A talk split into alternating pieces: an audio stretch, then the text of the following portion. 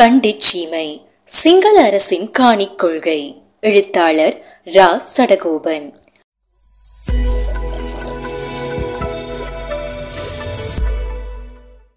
ஆயிரத்தி தொள்ளாயிரத்தி எழுபத்தி நாலுகளை தொடர்ந்து வந்த காலப்பகுதியில் ஸ்ரீமாவோ பண்டாரநாயக்காவை தலைமையாக கொண்ட கூட்டு அரசாங்கம் கடைபிடித்த காணிக் கொள்கை காரணமாக மலையக பெருந்தோட்ட பகுதிகள் எங்கிலும் சிங்கள பேரினவாதம் மூர்க்கமாக தலைவிரித்தாடத் தொடங்கியது.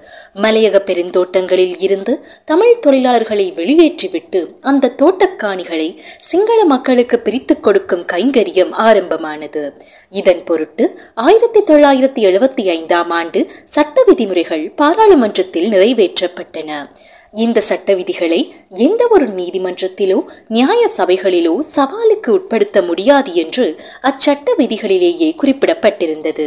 காணி பறிப்பு சட்டத்தின் விளைவாக சிங்கள மக்களுக்கும் மலையக தமிழ் மக்களுக்கும் இடையே வன்மமும் பகையும் தூண்டிவிடப்பட்டு அந்த பகைமை இன்று வரை நிரந்தரமாக அவர்கள் மனதில் குடிகொள்ள வழி சமைத்து கொடுக்கப்பட்டது.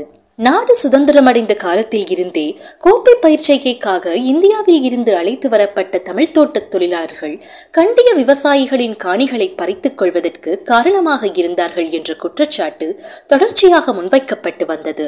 இருந்தபோதும் ஸ்ரீமாவோ பண்டாரநாயக்க அம்மையாரின் சுதந்திர கட்சி அரசாங்கத்தின் காலத்திலேயே காணி பகிர்ந்தளித்தல் சட்டம் கொண்டுவரப்பட்டு தேயிலை பெருந்தோட்ட காணிகளை துண்டாடி சிங்கள மக்களுக்கு பகிர்ந்தளிக்கும் நடவடிக்கை ஆரம்பமானது. இதனால் அத்தகைய தோட்டங்களில் வசித்தவர்களுக்கு அவர்கள் வசிக்க எந்தவிதமான மாற்று திட்டமும் அறிவிக்கப்படாமல் பலாத்காரம் பிரயோகிக்கப்பட்டு தோட்டங்களில் இருந்து விரட்டியடிக்கப்பட்டனர்.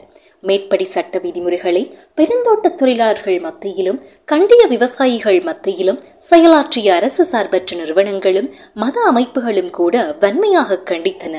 அத்தகைய அரசு சார்பற்ற நிறுவனங்களில் ஒன்றான சமூகம் மற்றும் சமயத்திற்கான மத்திய நிலையம் பின்வருமாறு கருத்து தெரிவித்திருந்தது. மேற்படி சட்ட விதிமுறைகள் அரசு அதிகாரிகளுக்கு சர்வாதிகாரி போன்ற ஒரு அதிகாரத்துவ வரம்பு மீறலுக்கான சக்தியை அளிக்கின்றன.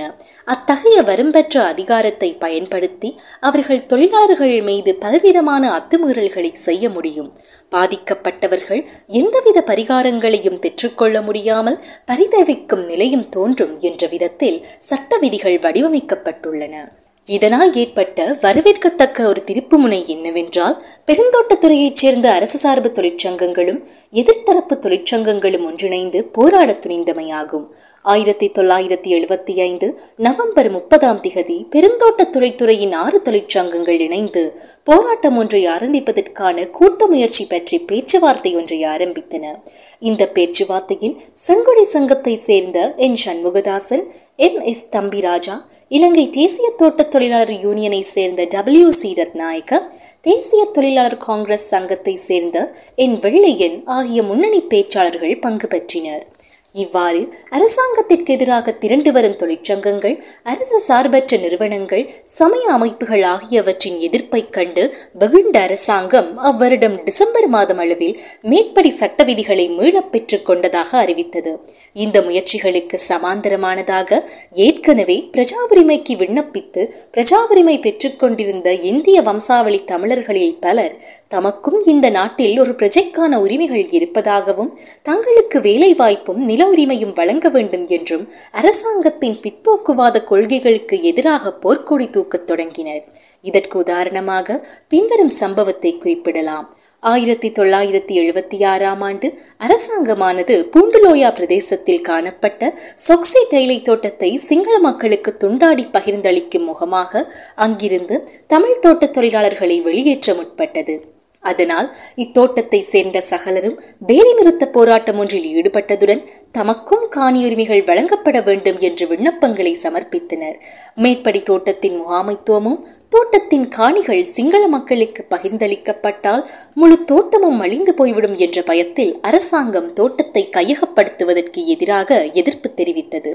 உடனேயே இது தொடர்பான எதிர்ப்பு கூட்டம் ஒன்று ரம்பொடியில் ஏற்பாடு செய்யப்பட்டது. கூட்டத்தில் உரை நிகழ்த்திய இலங்கை தொழிலாளர் காங்கிரஸ் தலைவர் தொண்டமான் பின்வருமாறு கருத்து தெரிவித்தார். முன்பு ஒரு முறை இந்த மக்கள் அனைவருக்கும் பிரஜா உரிமைகள் பறிக்கப்பட்டு நாடற்றவர்கள் ஆக்கப்பட்ட போது அவர்கள் ஓட்டுரிமையை இழந்தார்கள். இப்போது கடும் பிரயத்தனத்தின் பின்னர் பிரஜா உரிமைகள் வழங்கப்பட்டுள்ளன. ஆனால் அவர்கள் இப்போது தொழிலற்றவர்களாகவும் வீடற்றவர்களாகவும் வீதியில் வந்து நிற்கின்றனர். ஆனால் அதற்கு பின்னரும் நிலைமை சீராகவில்லை.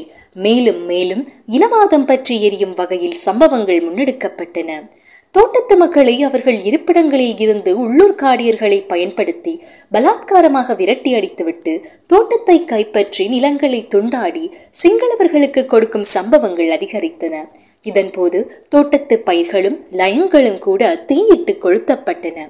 ஆயிரத்தி தொள்ளாயிரத்தி எழுபத்தி ஏழு மார்ச் பதினோராம் திகதி தொழில் ஆணையாளர் சகல பெருந்தோட்ட தொழிற்சங்கங்களும் அடங்கிய கூட்டம் ஒன்றை கூட்டி ஒரு அறிவித்தலை விடுத்தார். அதன் பிரகாரம் அரசாங்கத்தின் காணி பகிர்ந்தளிப்பு கொள்கையை நாட்டின் எந்த பிரஜையும் எதிர்க்க முடியாது. நாட்டின் சகலரும் இதனை ஏற்றுக்கொண்டு ஒத்துழைக்க வேண்டும் என்று குறிப்பிட்டார்.